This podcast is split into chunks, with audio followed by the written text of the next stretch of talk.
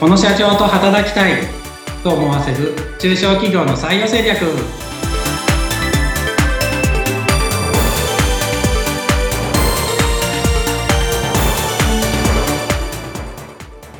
えー、採用定着士で社会保険労務士の梅田です。はい、そしてご一緒するのは水野ゆきです。梅田さん、今回もよろしくお願いします。よろしくお願いします。さて、今回も日頃の業務の中でのご相談の中からのお話ということで、まあ、そんな中で今日は梅田さんが特に感じていらっしゃることについてお伺いしていこうと思うんですが、どんなお話いただけますか、はい。そうですね。えっ、と、今日は会社に必要な情報を結構、えっ、と、外部から、えっ、と、仕入れてないというか、もらってない会社ってすごく多くあるなっていう話をしたいなと思います。はい。経営に必要、会社に必要な情報というと、例えばどんなことがありますか？えっ、と、まあ、そうですね。まあ、売り上げを上げる情報とかも、もちろん会社の経営に必要な情報としてあるんですけど、はい。えっ、と、まあ、僕は一応本業が社、あ、本業というか、まあ、社労士と、あと、まあ、採用支援とか、総務人事の支援が中なんで、まあ、売り上げを上げる支援というよりも、どっちかというと、えっ、と、総務人事側の情報で、が多いんですけど、まあ、そういう総務人事で活用できる情報ですね。うんえー例えば補助金とか、助成金の情報とか、はい。えっ、と、まあ、あとは IT の情報とか、うんまあそういったものを、うん、あの、全然情報を得てなくて、昔ながらにアナログな感じでやっていたりとか、うん。あの、なんですかね、補助金とか助成金を一回も使ったことがないとかっていう会社って、うん。うんかなり多くあるんで、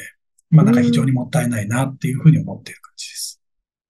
この補助金とか助成金っていうのは、まあ、国であったりとか、地方自治体さんが出すものですよね。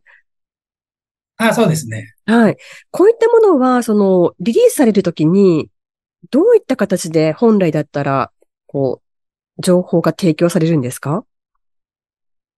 えっ、と、情報は、まあ、うーんと、まあ、その情報元の方は周知はしてるんで、周知はしてるんですけど、まあ、どうやって周知するかっていうと、一般的にはホームページにうんうん。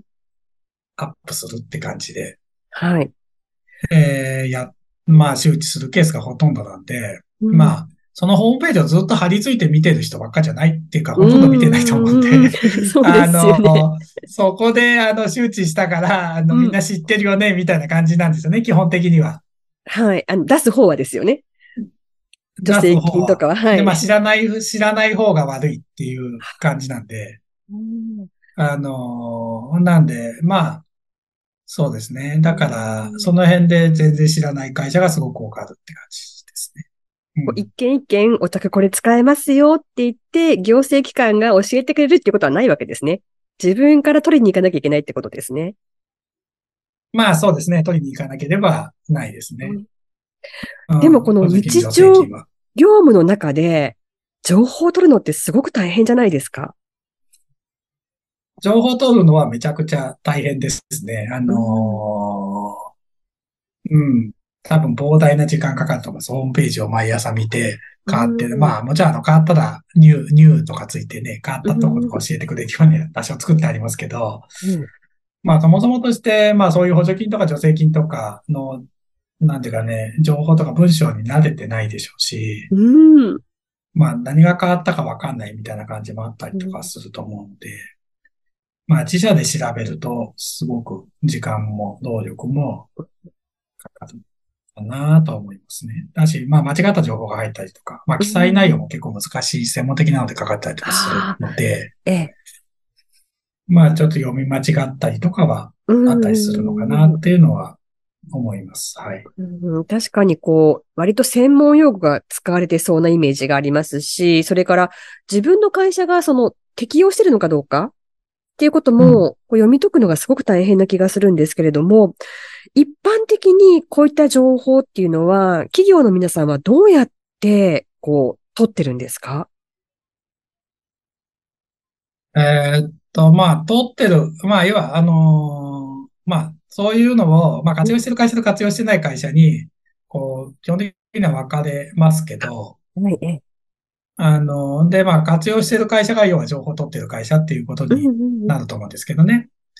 で、まあ、そういう会社って大体、えっと、まあ自社で調べてるケースももちろん、あの、多少あるとは思いますけど、ええ。まあ一般的にはどっか情報提供元があって、そこから情報をもらって、で、それやるやらないの判断してやってるっていう会社がほとんどだと思います。うん。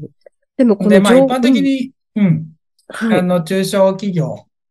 さん、中小企業で情報提供元になり得るのって、うん。まあ一般的には税理士さんであるとか、社労士さんがやっぱ中心になってくるのかなっていうのは思ってたりします。うん。税理士さん、それから社会保険労務士さんが教えてくださればいいんですが、なかなか教えてくださらない方もいるというふうに聞いたことがあるんですが、そのあたりは現場にいらっしゃってどう感じてらっしゃいますか？そうですね。まあ、その辺を、そうですね、情報提供というか教えてないところは結構多くありますね。うんなんでそういうところとつながっている会社さんって、そううまく活用できてないなっていうイメージはあります。うんまあ、与えられた業務だけをこう請け負って、プラスアルファのことはなかなか教えてくださらないっていうところとつながっていると、そうするとこう、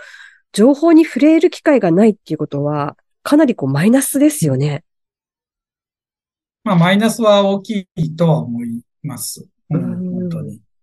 で、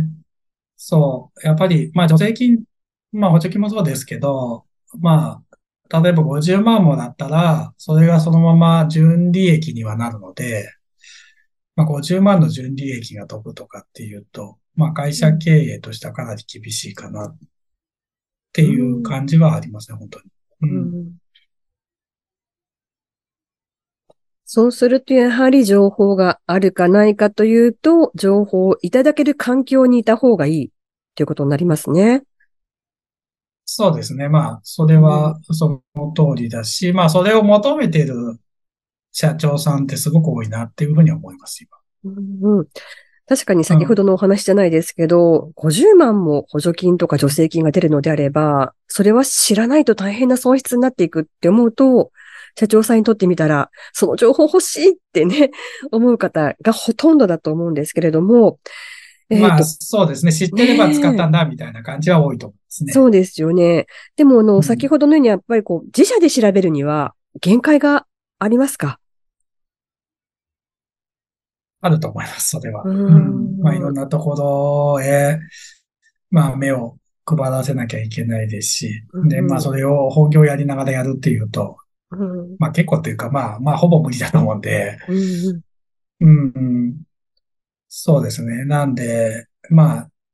まあ、誰か情報提供元からもらうっていうのが多分一番生産性的にはいいのかなっていうふうには思ってます。はいで、まあ、うちの会社も、うん。はいと結局そこの辺の情報の部分っていうのも、全部自社で調べてるわけではないので、うん。うん、全部自社で調べてるわけじゃなくて、まあ、どっかの情報、まあ、どこかの情報提供元からう、ん。その情報をし、まあ、教えてもらって、それをうちの、まあ、得意先というか、関わりのあるところに、まあ、流してるっていうような感じは、まあ、あったりするので、うんうんで、まあ、うちの場合は、その、など、うう、もちろん、あの、うちの会社でも使いますけど、そういう情報って。あの、はいうちも会社経営してるので、はい。あの、使うんですけど、まあ、うちの会社だけで紹介するわけじゃなくて、うちの取引先の方とかにも喜んでいただけるので、まあ、それって結局、えーっと、まあ、お金払ってし、まあ、情報を買っても割が合うかなと思ってやってるんですけど、うんうんまあ、一般の会社で、あの、他に流すこともなく、自社のためだけに買うと、組織高いかなとは思うんで、うんうんあの、とか、まあ自社でそういう専属の人つけてみたいな感じでやるとかだと、まあ時経費がたまったもんじゃないと思うので、なんでそういう情報提供元ですよね。からうん、そう、買う。まあ、そう、適切、あの、自社の払える金額で、うんえっと、買えるとこがあるんだったら、そこから買っちゃった方が早いんだろうなっていうふうには思います。うんうんでも皆さん、ご自身の会社でも、じゃあその情報は、その専門の方というか、詳しい方からきちんと提供を受けて、で、まあもちろんご自身で調べるところもあって、で、たくさんの情報を持ってそれをクライアントさんにお渡ししていくといった形になってるわけああ、ですね。そうですね。うん。あそうですね。で、まあ、そこでもらった情報を、もちろん、あの、つあの、うちの会社でも使える使えないは判断してるんで、うんうんうんうんで、まあ、そう、あの、もらった情報をそのまま横流ししてたら、あれですけど、あの、なんでしょうね、あの、情報をただ右から左へ流してるだけですけど、うん。結局、えっと、使いにくいものとか使いやすいやつとかっていろいろあるので、まあそこで、えっと、うちの会社なりの精査はして、うんで、まあ、うちの会社で使いなっていうか、まあ、うちの会社で使おうと思ったやつしか基本的な情報としては流してないので、うんうん。あの、うちの会社で使ってみようと思ったやつを、その後はシェアしてるっていう感じですね。うん。まあでも、あの、その情報のプラットフォーム的な役割を担ってくださっているとなると、やはりそこに、今度は梅田さんのところに情報を取りに行けば、必ず有益な情報があるというのが分かっているのは、経営者の方にとってはありがたいことですよね。そうですね。まあ、そう評価いただいているところもあるとは思います。はい。うん、実際にこう情報をお渡しになって、何かこう、いただく言葉とかありますか？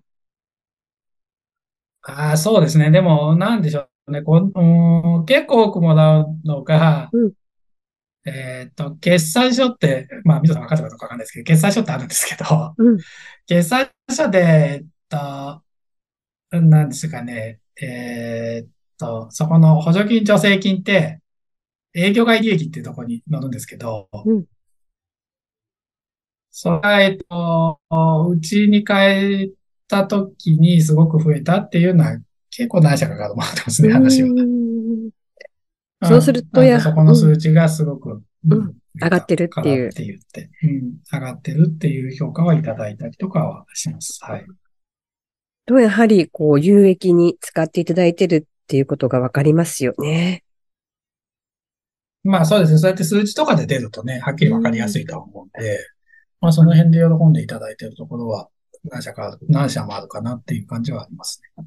うんまあ、こう、日常の業務に追われて、なかなかこう助成金、それから補助金のところまでは気が回らないっていう経営者の方、あとはもちろんこう税理士さんとか社会保険労務士さん、取引はあるんだけれども、そこまでの情報はくださらないっていう方も